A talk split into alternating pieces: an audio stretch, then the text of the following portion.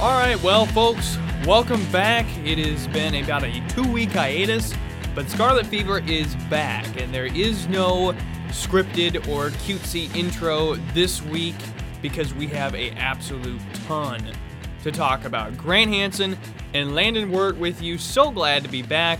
Uh, Landon got sick, then I got sick, and Thanksgiving happened, and, And all of a sudden finals are coming up, and it, it's college. it's the end of November. All of a sudden, we blinked, and but anyway, we're back. We're back. Episode twelve, Scarlet Fever. You can find Landon Wirt on Twitter at Landon Wirt, L A N D O N W I R T. You can find me at Hansen15 underscore Hansen. That is Hansen with an E N, H A N S E N. Don't forget, this is a daily Nebraskan podcast, so give at Daily NEB and at DN Sports a follow for all your campus news from the students who live it every day. Quickly, we're not going to break away from tradition here. Best thing we saw this week before we get into probably the biggest news of the entire football season. Landon, you can go first. Yeah, uh, really quick. Just want to address this now. The absolute dichotomy here between myself, all makeup on, full suit and tie, uh, c- coming right from a uh, on-camera anchor taped recording of broadcast 477. Um, the the outfit dynamic is fantastic here in the studio. What better way to, to potentially wrap up the first semester of Scarlet Fever? But um, since we have such a packed show, I have I'm going to take this time to hop on my pedestal and share the joys of Oklahoma State football. Bedlam was absolutely electric on Saturday night. Uh, it was one of the greatest moments in my Oklahoma State sports fandom. I've been kicked in the kicked in the mouth so many times just when I thought a corner was going to be turned. Hence why I was so op or not optimistic, pessimistic heading into Saturday. But the atmosphere looked so cool on TV, and the way Oklahoma State was able to rally from this extreme point of adversity after the fumble return for a touchdown and the safety, I thought, well, here we go again.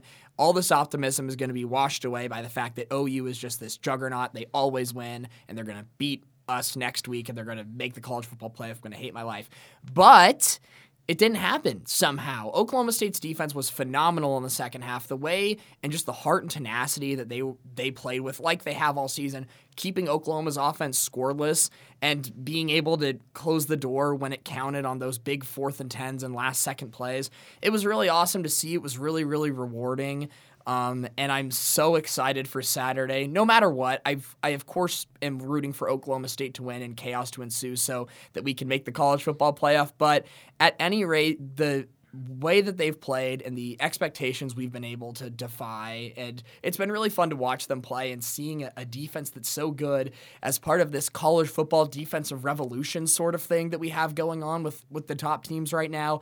Uh, it's been really awesome. And bedlam just was so cool. And i'm really happy for a lot of those those guys that i've watched for a couple of years especially spencer sanders. He kind of like a certain nebraska or former nebraska quarterback we're going to talk about has received a lot of flack in his time at oklahoma state for not coming up clutch in big moments, and the fact that he was able to do that at a great in front of a great crowd at PB at BPS wearing some killer uniforms was just awesome to see. Bedlam was incredible. Go Oklahoma State. I can't wait to be let down on Saturday, but until then, I'm very happy. Yeah, just got to finish the job off against Baylor and pretty much in, uh, at least in my opinion.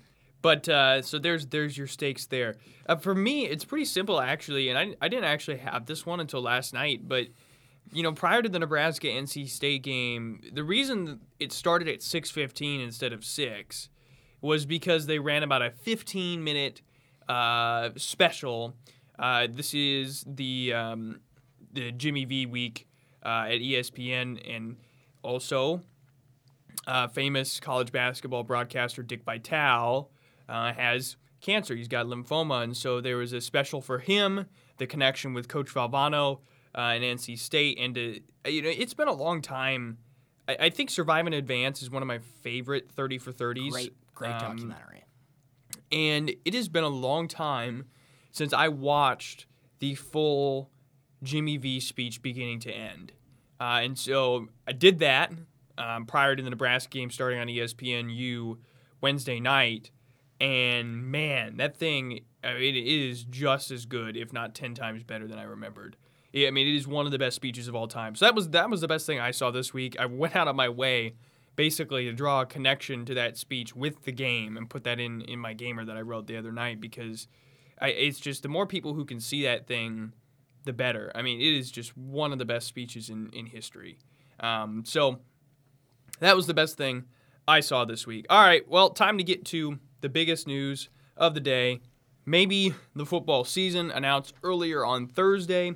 Uh, Adrian Martinez is in the transfer portal. He announced it on Twitter. After four seasons, Nebraska's leading producer of the quarterback position uh, all time has moved on and will find himself elsewhere in the coming days next year uh, for college football 2022. So, Landon, just your initial reaction. I think a lot of us could see it coming that he wasn't going to be back with Nebraska in the next year, whether it was retirement uh, or, or a transfer. That was kind of up in the air, but the result is a transfer. As soon as you know, dating ourselves here back to Iowa week, defensive coordinator Erik Chinander said on Monday that he expected most everyone to be honored on senior day leave, whether it be professional opportunities or a potential football retirement or the transfer portal. Once Martinez was honored against Iowa prior to the Black Friday game, everyone kind of knew. Uh, it was kind of odd to me that the announcement just came in a straight tweet instead of one of those thank you Nebraska videos that we saw from guys like Cam Taylor Britt and Austin Allen. But my biggest takeaway, I guess, I've just kind of been racking my brain a little bit. I mean, I'm a current senior at UNL. Adrian Martinez and, and Scott Frost have been the quarterback coach tandem since I've been here. And to me, it's a point that I hit on in the short brief I wrote is that his time here, Martinez, is, is always going to be remembered in this tricky little balance between individual success and accolades and overall team record. Because no one can deny that Adrian Martinez was one of the better quarterbacks by statistical production in the history of the Nebraska football program. I mean, he possessed this great gift, this great dual threat gift of being able to, you know, make plays longer, make throws downfield with his arm, and also just break away in the open field. And when he broke a long run, especially after evading a couple of tackles, it, it's just really awesome to see. But at the same time, he appeared in 39 career games as a quarterback for Nebraska, and the Huskers won just 14 of them. So it's this balance, and 2021, this season, was a perfect example of it. He sets a career high in passing yards and sets a career high in rushing touchdowns, but he also posts the second lowest completion percentage of his Nebraska tenure and a career high in picks. It's that balance between good and bad, and you know, I, I can certainly commend Frost and his staff for trying to make that change because trying to roll out exactly the same thing next year, it's just not going to work. It's what you know that it tried it was what tried to happen this year, and it didn't work. So I, I'm I'm rooting for for Adrian. He by all accounts seems like a really humble guy. He carries himself extremely well. Uh, very interested to see what decision and what direction he decides to go next. There's been a lot of talk already about Kansas State. My own personal take, I think that based on what I've seen over the last couple of years of covering him. I don't know if a Power Five school is in his future. He was thrown a lot of expectation on him at the young age of 18 to essentially be the face of a state. Uh, and he handled that with grace um, all the way through. No one can deny that. But I mean, there comes a point in time where that stuff can be exhausting. And going to another Power Five school where those expectations are right back in the media's right back and all this pressure is right back, especially to Power Five school like a Kansas State where the expectation is getting to seven, eight wins, hanging around the top 25 for a little bit, playing in a quality enough bowl game. Um, I don't know if that's what he wants. Nobody can really say what he wants. Does he want to go back home to a school like Fresno State? Does he want that pressure, one more chance to maybe be a winner at the Power Five level? For me, it's tough to see. I kind of lean towards the latter, but I mean, I guess that's that's my long-winded ramble a little bit about about Adrian Martinez. I'm, I'm wishing nothing but the best for him, like I said, and his his career will always be looked looked back upon with controversy. There's no denying it.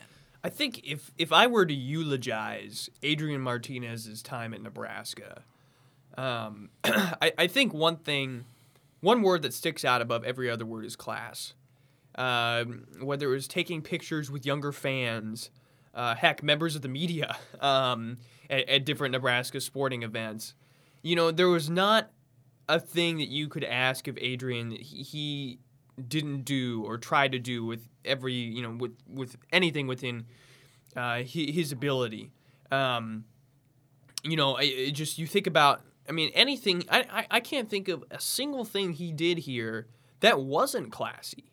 Uh, it struck everybody. I think from the moment he walked on campus, his maturity, um, his he just the it, you know Landon talked about earlier that he essentially had to be the face of the state at 18 years old, and it looked like that. I mean, it, when he stepped on here on campus, it he carried that weight so incredibly well.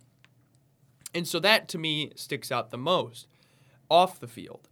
I, I think when you when you turn to on the field, it's something where his off the field class never totally lined up with some of the decisions made on the field, with some of the play on the field. It never lined up. And I think when you look at that, it's simply because the stars never aligned for him. I, I think so many games that he played, yes, he made. You, there are some games that were his fault that they lost. I think you know you look at the the Michigan game. That one was kind of on him in, in some ways this year, right? There are games in other years that were like that. But that was, I think, the minority, really, of most of those games where there are some things that just didn't go his way. Sometimes his defense couldn't get that the stop that he needed. Sometimes his offensive line failed him. You know, sometimes different things happen on the outside. Special teams. Right. And so those stars never lined up for victory on the field. It was always something different. Uh, whether it was injuries that he sustained. I, I don't know if we'll ever know the extent of the injuries he suffered in 2019. Um, because there's clearly something wrong then, and we, we didn't get any of that information. This year, I mean, from, you know, freaking for two weeks, drinking food out of a straw, um, and and still playing for this team with the broken jaw. I mean, there's so many things that stick out where he tried his best over and over and over again on the field, and it just never lined up. And you know, to me, that stinks in so many ways because he was he's such an easy, easy player to root for, and that's why I think there's a lot of Nebraska fans who look on this move with a certain level of sadness. And it's just not there for me because I, I see this decision in two ways. One, for Adrian, I'm really happy for Adrian because Adrian gets to go somewhere else and try to find success without maybe these expectations. And, and so I'm really, really happy for him for that because he gets a chance to go prove himself somewhere else outside of Nebraska. That's awesome. Uh, and then on the flip side for Nebraska, it's time to start. It was time to start a next the next chapter. He's Adrian's been here four years. You know, it's it's weird to think that a player who's literally been the quarterback for Nebraska for 25% of my life uh, is moving on, but it was time. I think from from the Nebraska side. So amicable is a good word for it. Um, I saw someone throw that word out there I, I, I think that makes a lot of sense. I, I don't feel the grief that I think a lot of Husker fans feel um, because I'm happy for Adrian and where he's going. Yeah, and one of the things I've just been thinking about, racking my brain when you were discussing some past teams that he quarterbacked, it really is a shame that his best overall team and supporting cast that he was surrounded with was his first season in 2018.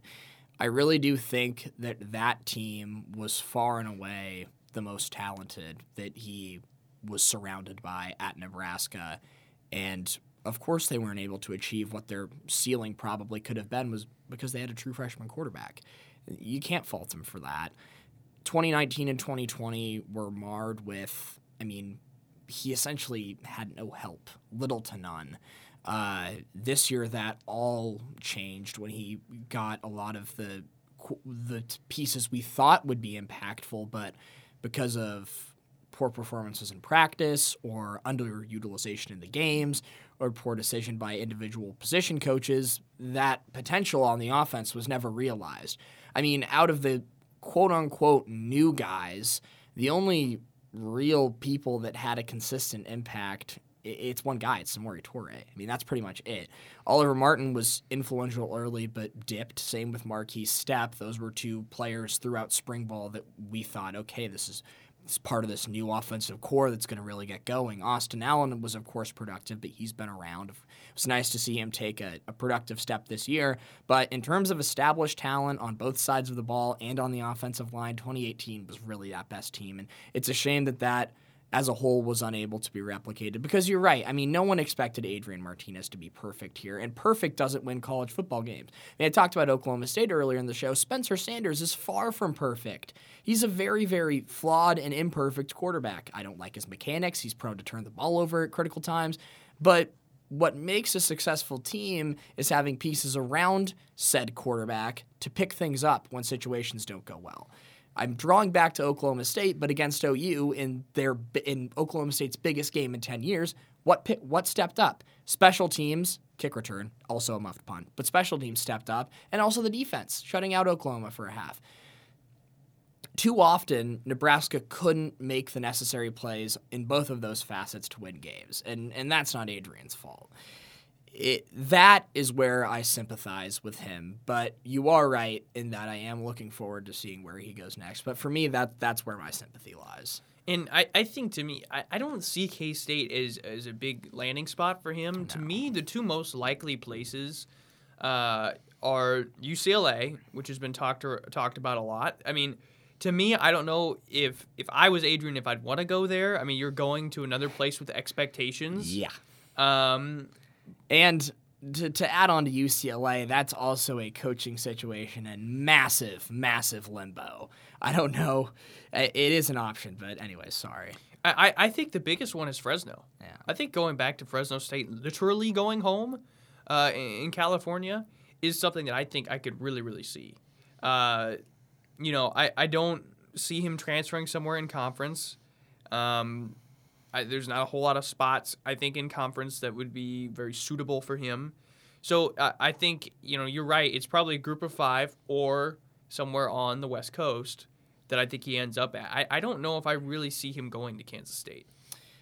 The Kansas State thing is what's being floated out right now. It's because of Cade Warner, his former roommate uh, and former Nebraska team captain, that seems like forever ago, but he's right. there. Uh, he's kicking it there. Um, and also, his girlfriend plays soccer there. That's what the main Kansas State pull is.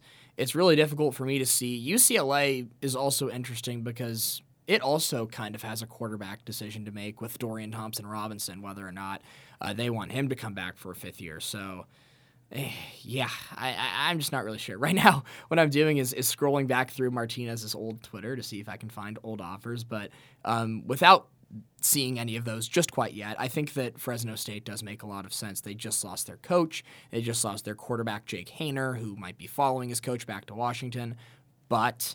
Um, that would be a place where there's a decent amount of structure there. Fresno State's a winning program. Uh, he'll have the opportunity to compete in the Mountain West for sure. Mountain West is a pretty fluid, um, always, uh, you know, it's pretty inconsistent, especially as you look towards next year with certain really good quarterbacks leaving. Uh, it could be a little wide open and it could be a good opportunity for him for sure.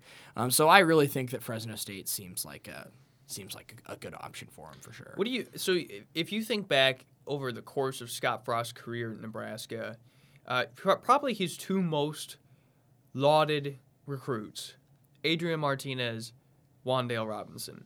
Neither of them finished their careers in Nebraska. Uh, is, is that a direct reflection on Frost? Uh, is it just sad in general? Uh, where where does that come down for you?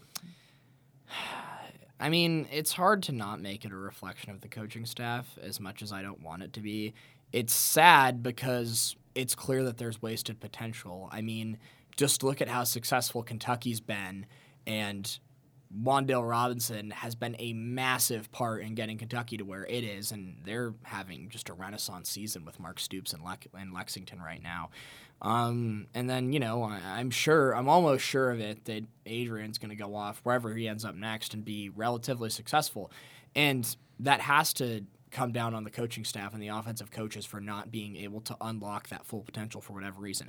I mean, with Wan'Dale, it's pretty easy to see what went wrong, you know, with the rose, with the hindsight glasses on, right? He was, he never should have been touching the ball as running back at running back as much as he should have been. And at Kentucky, I mean, they did some of this in Nebraska, but they're getting him downfield a lot more. They're getting him in open space a lot more. I mean, it's it's just it's it is pretty sad in the in the sense that it's wasted talent, and that has to be a reflection of I mean Nebraska's offensive coaches who are now pretty much all fired except for Frost. So there we go. I mean, if it's time to start tapping into that talent base that you have or will bring in, hypothetically, it should be now, right? If you're bringing in some of these new coaches. But uh, so as you look at where Nebraska sits now, quarterback room features Logan Smothers, Heinrich Haarberg. Uh, you know, outside of that, there's not a lot there. You have to bring somebody in from the transfer portal, right? But that's something Nebraska hasn't done yet at the quarterback position. They have to. I mean, their quarterback room features a whole lot of nothing. I don't know how much we're going to talk about Iowa, but Logan Smothers, for what he was asked to do in the situation he was put in, played very admirably. He is not a Big Ten quarterback yet, um, and that won't even develop over a spring. Heinrich Haarberg has seen zero collegiate snaps. None of those guys are going to magically become a starting quarterback. Nebraska's got to hit the portal. There's no other way around it. It's time to stop being cute and start attacking this thing. There are, for the record, plenty of available quarterbacks in order for Nebraska to accomplish said goal of hitting the portal. Um, Dillon Gabriel was one that was immediately linked early on. He's gotten 100% 24 7 crystal ball to, to Ole Miss. Uh, Spencer Rattler's the big name. Uh, I'm not really sure um, if Nebraska is going to touch him or who will, uh, but that's certainly a, a, tantalizing option for. I mean, it's it's something you have to consider as if you're on Nebraska staff. Culture differences aside, uh, more intriguing options that I have found further down the line are a Myles Brennan from LSU, a Harrison Bailey uh, from Tennessee, or Jacob Zeno from Baylor. Um, but no matter who it is, you have to go get someone that's established himself at the collegiate level because what Nebraska currently has, no offense, is just not going to work next year. It, it's not. You can't roll any of those guys out there next season. You just can't do it. Left Matt Masker uh, out of that list as well, uh, so don't don't want to leave him out totally.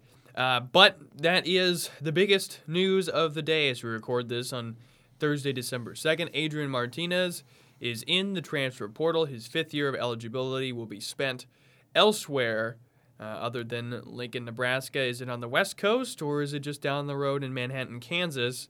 Uh, that kind of remains to be seen. Maybe it's somewhere uh, else entirely uh, from that list. But the stalwart, classy senior is moving on, and Scott Frost is going to have to find somebody else to manage this offense in the future. Coming up next, we'll discuss coaching changes for Nebraska. It has been all quiet on the Western Front, really, this whole week, with the exception of the Adrian Martinez news that broke today.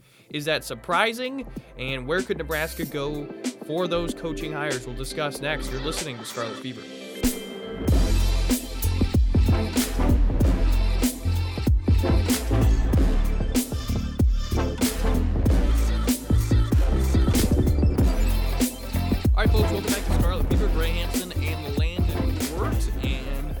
Talk some coaches here. We'll begin with Nebraska and then take a broader look at the national level at some of the ginormous shifts in the college football landscape.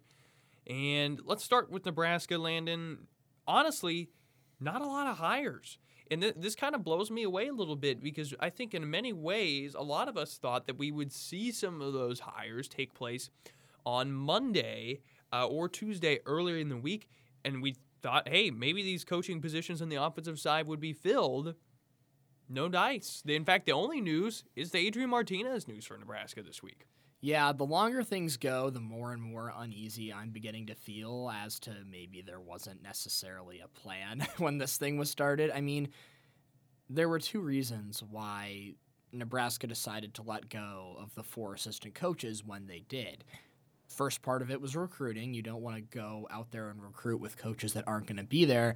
The second part of it is to get a head start ahead of some of these other programs going into the off season. Now we're sitting here recording this on December 2nd. It, uh, things have been all quiet, all too quiet. I mean, the only name that we've heard circulating is Mickey Joseph coming in as what a recruiting coordinator and wide receivers coach, and even that's looking more unlikely now as we see photos of him with LSU recruits um, going on in-home visits and the like. So it really is kind of mind-boggling to me that there has just been absolutely nothing happening with regards to Nebraska's coaching search. And it's something that needs to really start getting filled because you want to have an offseason or close to a full offseason by the time second semester rolls around and spring ball starts to start. You want to have all of these coaches in place, comfortable, and settled by the time you roll into, if you're Scott Frost and Trev Alberts, a huge offseason. One of the biggest, it's the biggest in Frost's tenure, and a huge decision in, in Alberts' tenure. You know, will this decision to take a leap of faith with Frost be rewarded. They have to get this settled ASAP within the next couple of weeks, don't you think? I mean, if there isn't a hire or two made by the time we leave for Christmas break around the 13th or 14th of December, it might be time to start pushing the panic button a little bit, in my opinion. Yeah, I, I think so. So my thing is this: I, I, if if so, you talked during the break. You're, you're saying coastal, coastal's bowl bound. So if they're going to raid the Coastal Carolina coaching staff, then that raid will not take place until the bowl game in all likelihood. Now there's no conference championship this week for Coastal, and they're ten and two, but I, I don't think they make that move until then. The Mickey Joseph stuff is interesting because again, weirdly enough, that is like literally the only name that has been tossed around this week. I think, you know, and we'll talk a little bit later about Brian Kelly and, and Lincoln Riley, but I think Brian Kelly would like to have Joseph as an asset. I mean, he is an incredible recruiter. And so, you know, to see him still on the trail for LSU probably says a lot uh, about where things are at on that front. That's a miss for Nebraska because this is a guy who developed Ja'Marr Chase and Justin Jefferson uh, into fantastic NFL receivers. And again, what has been missing a lot for Nebraska? Development. Yeah. Right? So, you know, Ryan Held was a really, really good recruiter for this staff, the running backs coach, but he couldn't develop. Right? I mean, there was development issues across the board. Ryan Held is just an example because he was a very, very good recruiter, but he couldn't develop at all. And so with Joseph, you have a guy who can do both uh, in, in many ways. And so missing out on him, and of course, there is no certain uh, anything at that point on, on, on that front. That's kind of up in the air. There's been people who said back in November it was practically a done deal that Joseph would come to Nebraska. Uh, but as time has gone on, there's obviously been some things that have really, really changed uh, on the board there for college football as a whole and for these coaches as a whole throughout the entirety of college sports. Yeah, and it would be a big miss, but I can imagine that Brian Kelly really wants to keep Mickey Joseph right. around just because it would be all the more helpful. Coastal Carolina is is an interesting program, and I really, really do think it's worth Nebraska trying to pick their staff a little bit. Their head coach, Jamey Chadwell, um, has been a hot button name for a potential coaching hire uh, at one of these openings, but as we kind of progress further into December, that is also something that's looking more unlikely. Uh, offensive coordinator Willy Korn uh, of Coastal, in addition to Mickey Joseph, has been really the only other name circulating, not as nearly as um, widely spread as, as Mickey Joseph, but it's, it's been a name circulating on Nebraska Twitter and the like. I would just like to make a plea here that I think it would be a really good fit. And Here's why. Frost talked a lot about wanting new offensive ideas on his staff, and Coastal runs one of the most unique offenses in college football. Their quarterback Grayson McCall led leads currently college football in adjusted yards per pass attempt and yards per pass attempt. Coastal, um, by by pure offense, is, ranked seventh nationally in the country and was uh, also one of the more it's been one of the more efficient offenses the last couple of years. McCall has the thing humming. I think that it would be really worth bringing someone onto staff that runs an offense like that. Coastal, what they do, I think, would fit Nebraska really well. The way they use tight ends, uh, almost as t- sort of an H back thing to what Oklahoma does. Um, I think it would be worth poaching some ideas because I think that's a program with a lot of them, and Nebraska is a school in need of them. Uh, Other than that, though, the lack of, of names and progress is really concerning. I mean, we don't know when Coastal's bowl game is going to be. It's probably going to be sometime in earlier December now that they kind of have had a disappointing end to their season and have bottomed out a tad. I mean, 10 and 2 is still 10 and 2, but based on where they were earlier in the season with the chance to play in a New Year's Six bowl game, playing in the Shreveport Bowl or whatever they'll be in come Sunday is, is, is got to be disappointing. Um, but yeah, I mean, the fact that we're all quiet here on this front is not good uh, here on December 2nd. Not good. Yeah, it is kind of surprising. but, um, you know, we'll, we'll see where this thing goes in the future. I know Raiola was thrown out there as an offensive line coach. Um, so that, that there is some uh, some potential there maybe but again that was there was some talk about that earlier in the week and nothing's really materialized um, you know, it's interesting to me because it's hard for me. I, I think I don't know if we both can agree with this. I, I, I think it's pretty obvious just on stuff that I've seen face to face, things that are public and things that I've heard in private. Scott's a prideful person. Like, would you agree with that? Scott yeah. Frost is prideful. Yeah, that's that's a take that I I can get behind. So, I I think on when when you're winning, that's fine. I think it helps you when you're winning, but when you're losing, especially like Nebraska has, it can start to kind of snowball in the wrong direction, right? Where things just you just kind of end up bringing out the worst in someone as time goes on. So I, I think when you look at this, it's hard for me to square some of the things that I've gone on with some of the stuff that that is both public and private about Frost, where I think man, I really wonder how much of that decision was his, the the original decision to fire those four offensive coaches. Uh, I think we'll find out based on the people that he hires, in my opinion. If he hires people who are um, quote unquote alphas, right? People who are going to be aggressive personalities that could challenge Scott a little bit that could that could push him as a person, then I think yeah maybe that maybe that wasn't part of Trev's pressure. Maybe that was Scott's full idea. But if it's people who are just going to sit under him and kind of be very very conservative and quiet, um, then I don't then then I then I will continue to have those wonderings. I think we'll find out shortly though. Uh, what the answer to that quandary is. I really, really hope that we don't have a bunch of yes men on our hands. Um, based on what he said about like really wanting to be challenged and have new ideas, I really, really hope that he um, can put that aside a little bit and really just welcome people that are going to come from different offensive philosophies and have different offensive ideas. I mean, come on, because it's clear what's currently happening right now that he's leading is not working. So I would hope that he and Trev and anybody else involved in this decision making process are able to put that aside a little bit and welcome someone that's going to challenge them.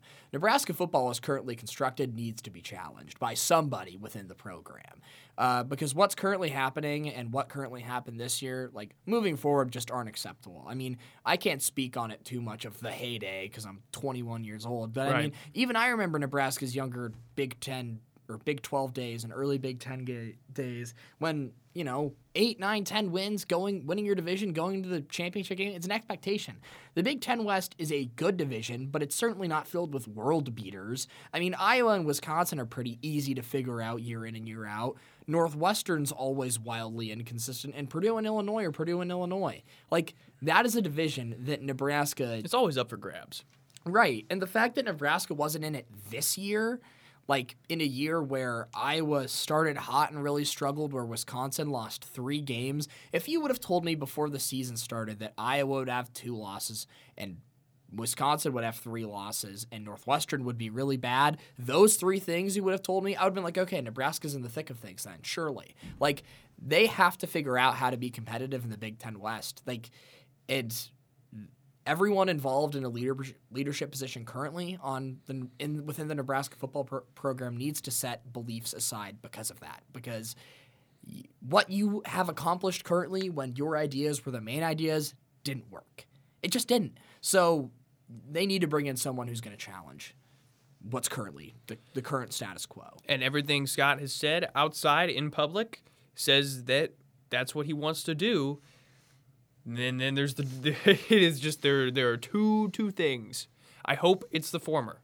Uh, you know, as someone who covers the team, I hope it's the former. Um, and for Scott's sake, I hope it's the former. We're gonna find out. Uh, so that basically wraps the Nebraska discussion, the coaching decisions on the local level. Let's take things at a national stage, and it, it is nearly a week old now.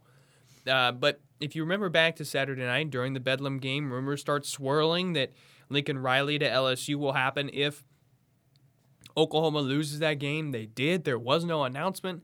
Lincoln Riley says in post game press conferences for Oklahoma, I will not be the next head coach at LSU.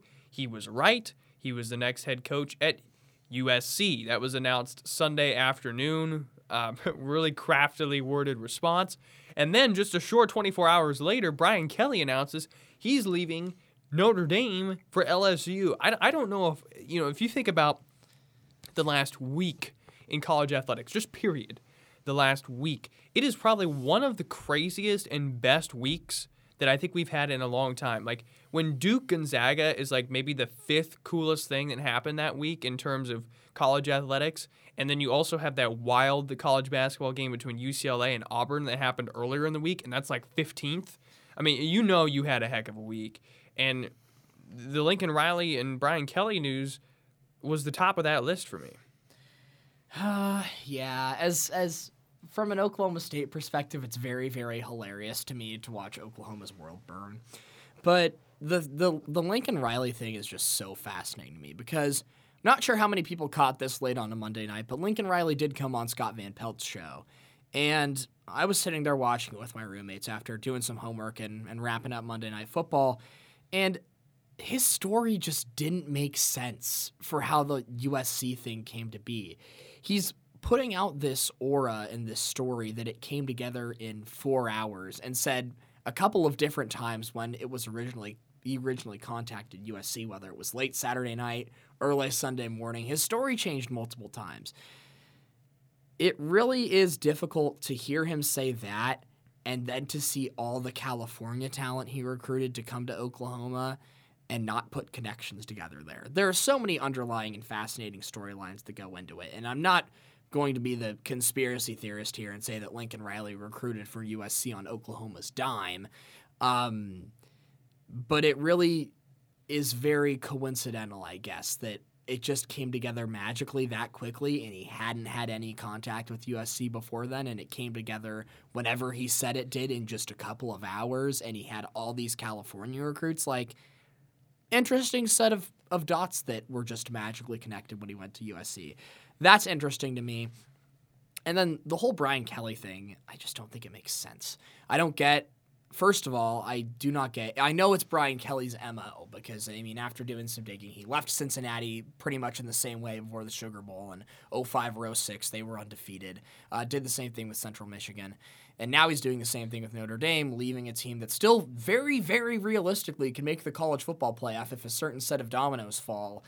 Um, I don't really see how he's going to fit um, in LSU, and he really needs to keep the guys around him like Mickey Joseph that'll help him tap into that culture immediately, that know the recruiting trail well, know what what spots they need to hit. Because I don't know if Brian Kelly knows knows jack about the South or the SEC. Um, so it's a weird, weird fit. But the overarching thing is it's funny because once Clay Helton was fired after what, whatever it was, six games, and once they announced Coach O wasn't coming back at LSU a couple days later, everyone's like, oh my God, like these two big, high profile blue bloods, USC and LSU, both open at the same time. Like, how crazy that two national football coaching brands are open. Then, like, a month later, it's wow, Oklahoma and Notre Dame are both open. Two crazy national college football blue bloods. Um, so just what a wild and bizarre week. Um, just nuts. The, the carousel is just crazy. And last thing I'll say, good to see Notre Dame hire Marcus Freeman. I yep. think that's a guy that they really, really, based on the initial discussion and from my Notre Dame peeps I follow on Twitter and everything else, they wanted Freeman.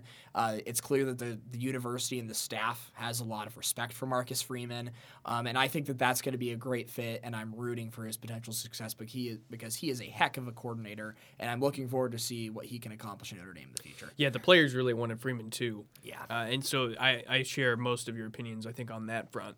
Um, yeah, now the question happens, you know, Bob Stoops probably not the long time option for Oklahoma. Uh, I'm kind of surprised, but not surprised that Stoops oh, immediately fills in there.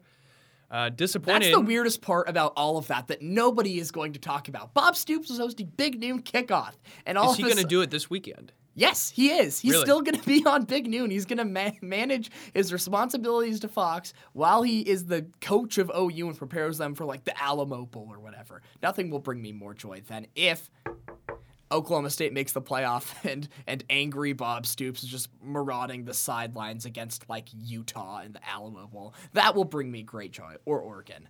Yeah, well, I, I like Bob Stoops. I actually like him a little bit more on that desk than Urban Meyer. He's more of a homer uh, I think, than Meyer is, but he's also a lot more entertaining. so, um, yeah, th- that one's really interesting to me.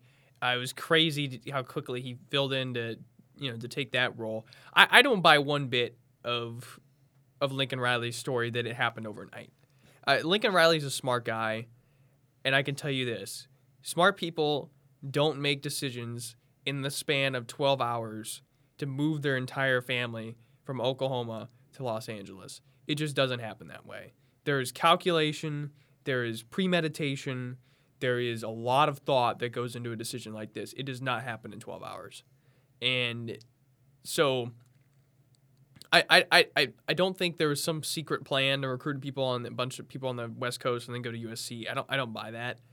Um, but I do like there's no part of me that believes that it actually took him four hours to decide to do this.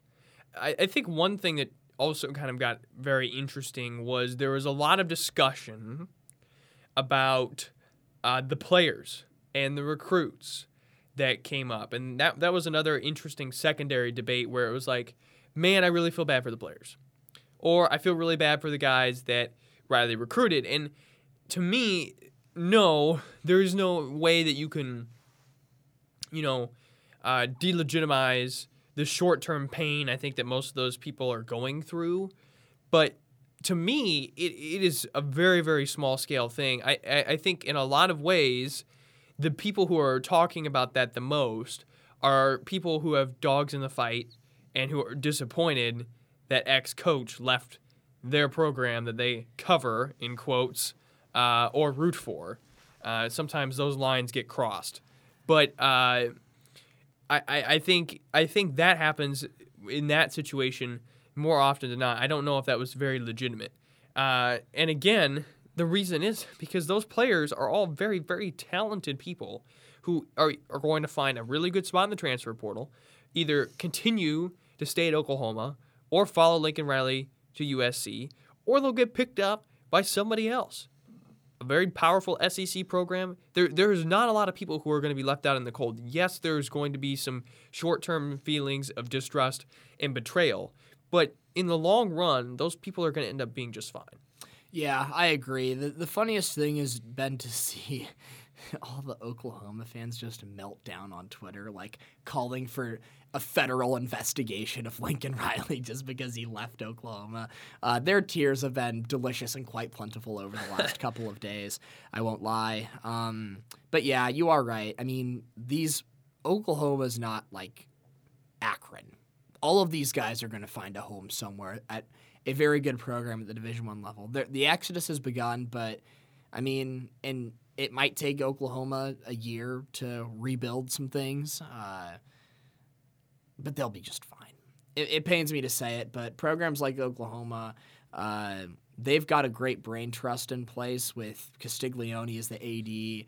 Uh, who hired Stoops, and Stoops, I'm sure, will be involved in the decision making process, or it might just be him. Uh, Oklahoma will be back. Uh, but it is funny to see this happen now to them. Yeah, it's pretty ironic, honestly. Signs of traitor, you know, showing up on Oklahoma's campus. Uh, or I think probably the most impressive one was the quote from the uh, athletic director saying, "We would have liked more notice." Uh, especially considering everything that Oklahoma did to the Big 12 uh, earlier in the offseason. It was incredibly ironic. Uh, but yeah, I mean, the Big 12 really couldn't be in better shape. They literally picked up the best five non conference or Power Five group of five teams to join the conference.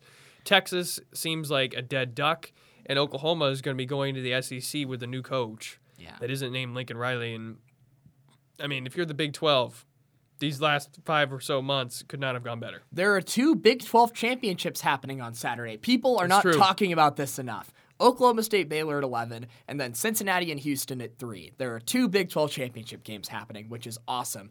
And, like, if the new Big 12 gets two teams in the CFP and both Oklahoma and Texas and Alabama are left out, oh, it would be rich. It would be very, very happy for my soul. So that's what I'm rooting for. Um, that would be very fun. Well, there was a basketball game last night. We'll talk about that coming up next. Nebraska and NC State. The Huskers fall 104 to 104 in four overtimes. And then after that, we'll wrap the show up with our big, or rather, our conference champion picks. That's all coming up on Scarlet Fever.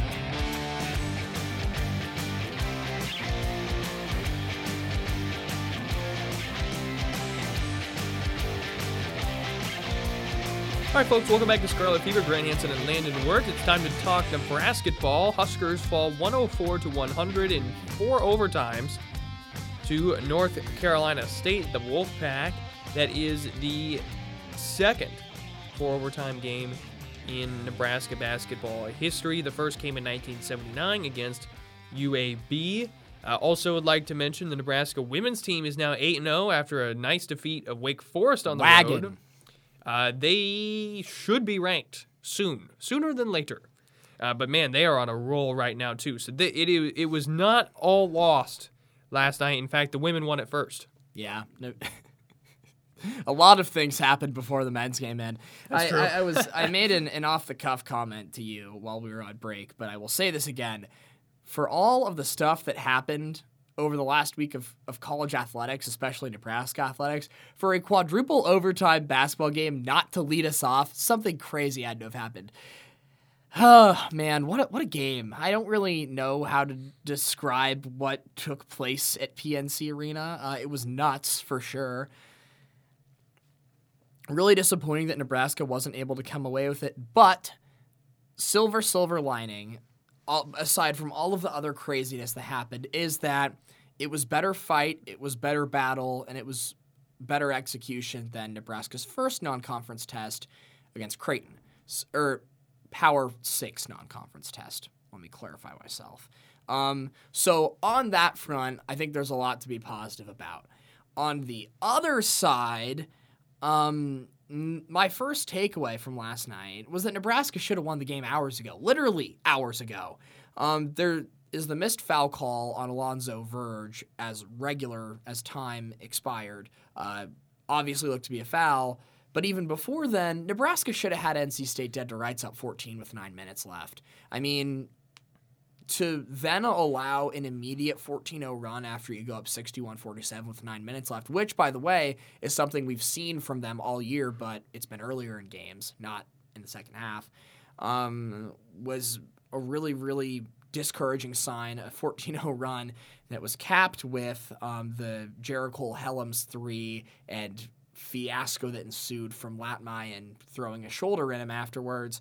Um, and then in double overtime, it's old old friend free throw coming back to bite Nebraska with Bryce McGowens not being able to finish the second of two um, in a foul that should Nebraska have won would have been an all-time boneheaded mistake by North Carolina State fouling up one 70 feet from the basket uh, with two seconds left. I, just a, a idiotic foul to commit. Uh, shocking lack of basketball IQ. Um, but Nebraska wasn't able to make NC State capitalize on that mistake. And then as things progressed and Dereon Seabron continued to take over the game, things just continued to look worse and worse. And then the floodgates kind of broke in the fourth overtime. Verge ended up, Alonzo Verge, who had a great game, ended up fouling out. And the, the story kind of wrote itself. But Nebraska really should have won that game either in regulation or earlier in the overtimes. Yeah, I totally agree. I think there was a lot made of the officiating, and, and that certainly was a disparity. That was certainly a uh, a whole story in and of itself. This this chaos from that officiating crew from start to finish. But even despite that, Nebraska had several opportunities to win that thing. Um, in in the last four overtime periods alone.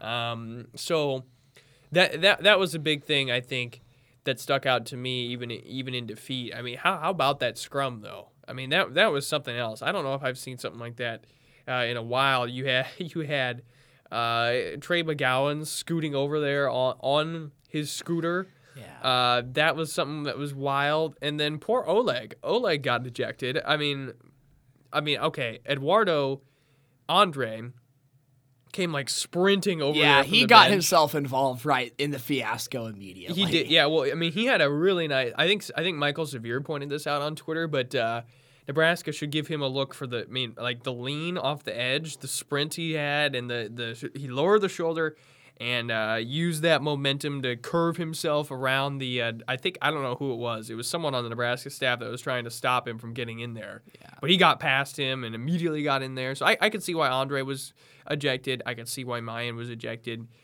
Oleg though, like what did poor Oleg do? I know. That's like the first time when I was mentioning him in my post game takeaways. I think that might have been the first time I mentioned his name this season. I think it was just kind of a wrong place, wrong time thing.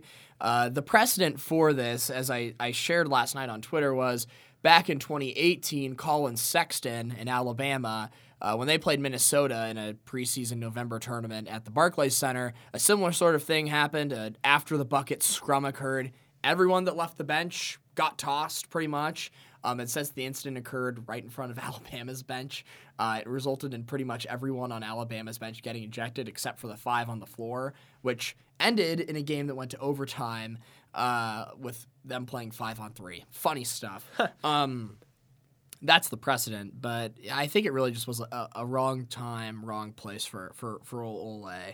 Um, but fortunately, there weren't as many ejections as I feared, and it didn't end up harming Nebraska too much in the long run with that. Yeah, it didn't really have a big big effect on it. Uh, I the amount of times that Kobe Webster was declared ejected while he was literally on the floor uh, blew my mind. Like it just kept happening as the overtimes continued. It seemed like he got mentioned more and more as being ejected when he was clearly not uh, by the uh, by the announcers, the ESPN, you guys. Um, yeah, that was that was that that part was certainly rough.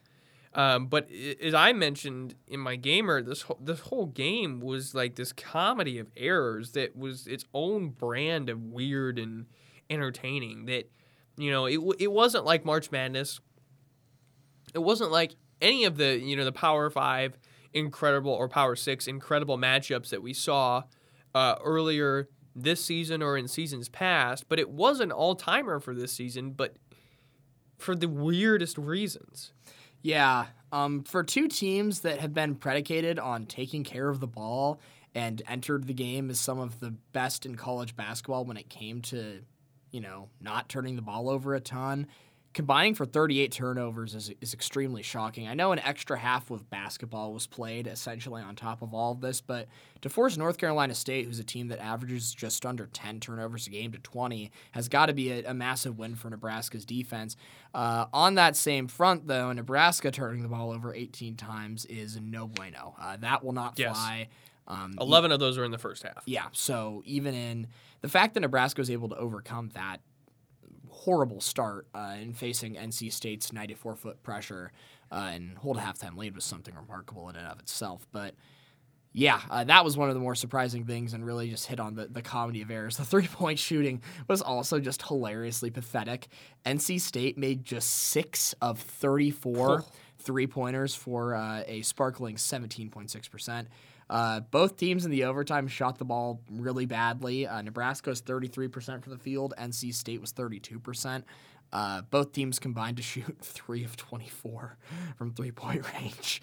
Um, so, and then of course we have the first overtime with neither team scoring for the first four minutes. Uh, it was.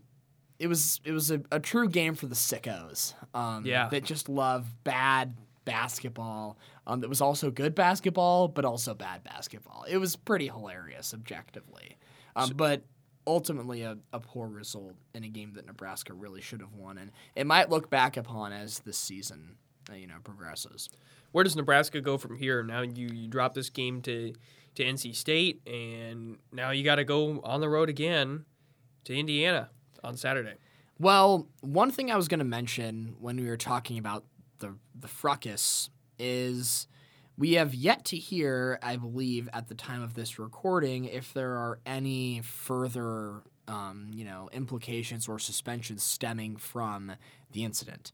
Uh, Ole and Ole will probably not be faulted here, but I could very realistically see a world in which Eduardo Andre and Lat Mayen face further suspension from mm. the hmm. Big Ten because of their roles in that scrum, uh, specifically Lat. I wouldn't be surprised to see, uh, you know, a suspension of a game or two handed out for it because it was pretty unnecessary and very blatant. And I agreed with the call uh, on the floor to eject him by our good friends TV Teddy and crew. Um, so that is something that could play an interesting role in the way this game shakes out, especially because, I mean, Alonzo Verge and Bryce McGowens both topped 55 minutes against NC State.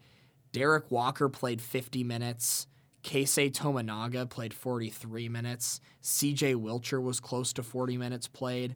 Nebraska had a lot of guys get a lot of run.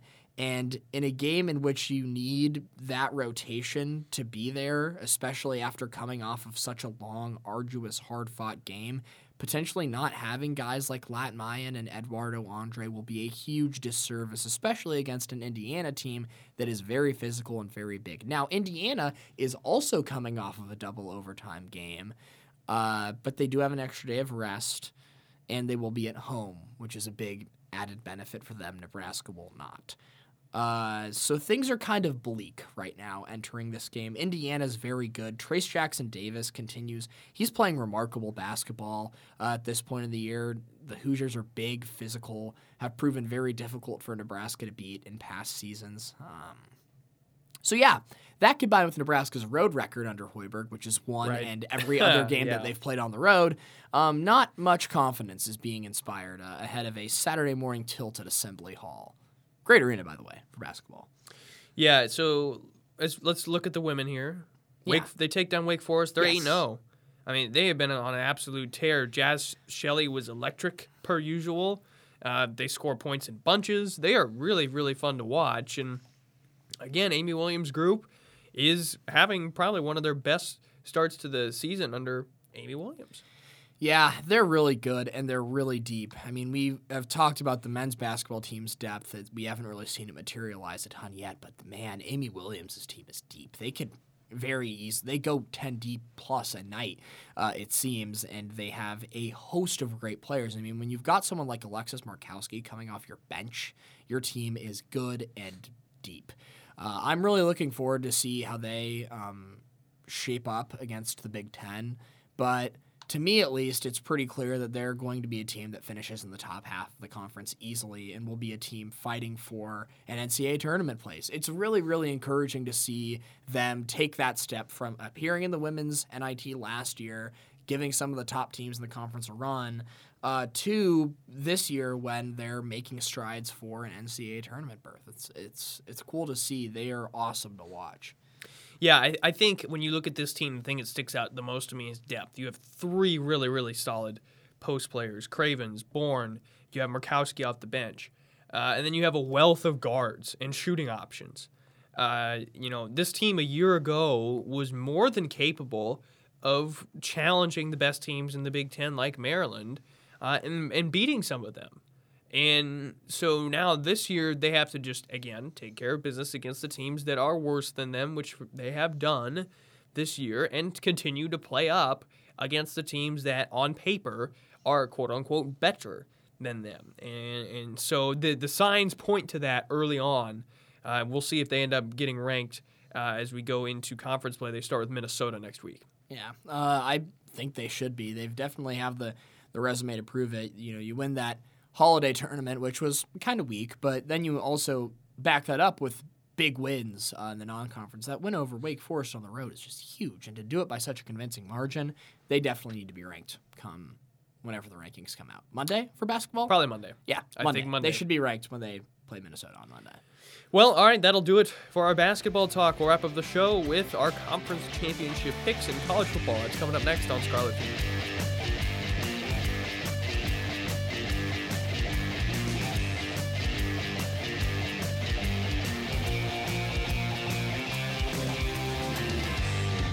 All right, folks, welcome back. Kind of a longer episode, but we've been off for two weeks.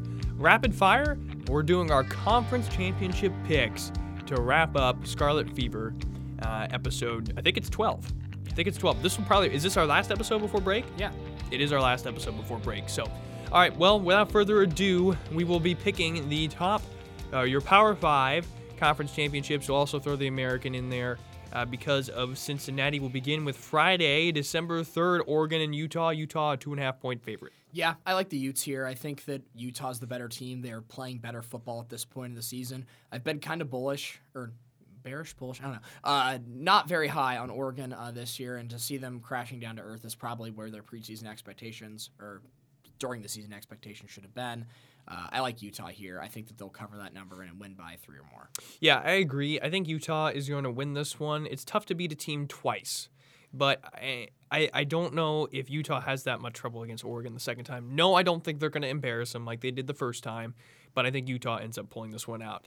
All right, Saturday, December 4th, 11 a.m., Big 12 championship game. Oklahoma State and Baylor could be for a college football playoff spot for Oklahoma State and the Cowboys are favored by five and a half. I mean, I hope we win. I don't really want to take a hack at the spread, but if I would have to guess, I would think that maybe our defense dominates again and we win by 10. Uh, Baylor's got a lot of uncertainty at the quarterback position right now. I think that Gerry Bohanon is going to give it a go, uh, but I think Oklahoma State's defense, as shown in the first game, has the potential to make Baylor's knife night uh, very very difficult so or or morning because it's going to be a morning game right uh, i'm going to lean oklahoma state 28-17 uh, so yeah, I'll just go 28-17 Oklahoma State. I think Uh, Oklahoma State wins it too. I, it's a tough decision for me. I like the defense a lot better for Oklahoma State. Spencer Sanders is kind of a question mark sometimes. The turnovers happen at bad points in games, uh, but I think the Cowboys get it done, and with some help, will be making their return, or rather their first. Uh, their first first, time, first appearance in the college football playoff. All right, three o'clock, CBS SEC championship game, Georgia, Alabama. Georgia, a six and a half point favorite. It always scares me to see Nick Saban's team as an underdog because it happens so rarely. But based on what we've seen from Saban this season, I think he's kind of just happy to be at this point. Georgia's good. Their their defense is remarkable. Alabama's struggles against Auburn should be a sign, a harbinger of doom. I think that Georgia dominates here and wins by a couple scores. I'll go Georgia by 14. I will go the Dogs 31 and Alabama 17. I gotta agree with that one. I think Georgia wins, but I think they win by a good clip. Nobody's been close to Georgia at the beginning of the year. Yes, they're kind of exercising some demons a little bit, uh, taking on Alabama, uh, but I, I, don't know. This one's tough. I think Georgia wins convincingly. Uh, by the time this thing's all said and done, somewhere between 10 and 17 points. Uh, another ranked matchup, 3 o'clock. It's the American uh, Conference Championship game with two future Big 12 teams, Cincinnati and Houston. Houston 11 and 1, Cincinnati is 12 and 0, and the Bearcats are 10 and a half point favorites. Yeah, uh, my boy Dana Holgorsen, former OSU offensive coordinator, has done great things with Houston this year. I think Houston's the best team. Uh, Cincinnati's played second best team, I should say, Notre Dame. Um, going at Nippert, it's going to be really hard for Houston to pull out a victory, but I do think that Houston can keep this game within a score or so. I'll say the Bearcats by eight here. I think Houston covers that number. Um, so I will go 30 to 22 Cincinnati. Yeah, this one makes me a little bit nervous if I was a Bearcat fan. I, I just, I don't know if Cincinnati can get the job done. I think they do, uh, but this one is probably the biggest upset watch game, I think, uh, of the week. Um, for your conference championship game. 7 o'clock, ABC at Bank of America Stadium in Charlotte, North Carolina. It's the ACC championship game. No Miami, no Clemson. It is Pitt and Wake Forest. Number 15 and number 16. Pitt is a three point favorite. Yeah, weird to see how weird to see this one like not have any strings attached, but two really fun offenses will make up for it. And what should be a really really entertaining nightcap, uh, should you want to divert your eyes from the putrid display, no doubt um, that Iowa Michigan will be. Uh, I have been going back and forth on who I think is going to um, emerge victorious in this one, but I'm going to roll Wake. I've really liked them all season. I think that Pitt and Kenny Pickett is a really fun story, uh, but I think this game's going to be close. I think that Wake is going to win this one, but barely. I'm going Wake Forest by one in a shootout, 41 40. Yeah, it's going to be a heck of an offensive battle. I think Pitt does win this one here. That's where we differ. Uh, we'll, I'll stick with the favorite. And then the final conference championship game that we'll be picking here on Scarlet Fever Michigan and Iowa, the Big Ten Championship at Lucas Oil Stadium in Indianapolis. Michigan, an 11 point favorite. Yeah, um, the only reason Iowa might cover this is because they keep the game low scoring enough to, um, and I think this this has the potential to get really really ugly. I could see this being a huge letdown spot for Michigan, especially after that big thrilling win over Ohio Ohio State. The clock's going to be running a lot in this one. We're going to see a lot of the ball being run. Um, I am gonna just say Michigan 24, Iowa 9. that spread's weird because Iowa could easily keep it within the number by just kicking a bunch of field goals, but I'm gonna go 24 to 9 Michigan. Yeah, two really really interesting teams here uh, for different reasons. Uh, for Michigan, two really important keys: don't turn the ball over, give the ball to Hassan Haskins. They do those two things. They'll win this one. I think they do. I don't know if they covered that 11 point number, but I think Michigan wins it. So That'll do it for us on a slightly longer uh, return episode of Scarlet Fever. We talked Adrian Martinez in the transfer portal. We hit on the coaching decisions, the coaching carousel, and Nebraska basketball, both men's and women's. It has been a crazy week in college athletics, and now as we head into the winter break, it's been a great first half season, a semester of Scarlet Fever with you. For the final time, before the winter break. For Landon Word, I'm Grant Hansen. You've been listening to Scarlet Fever.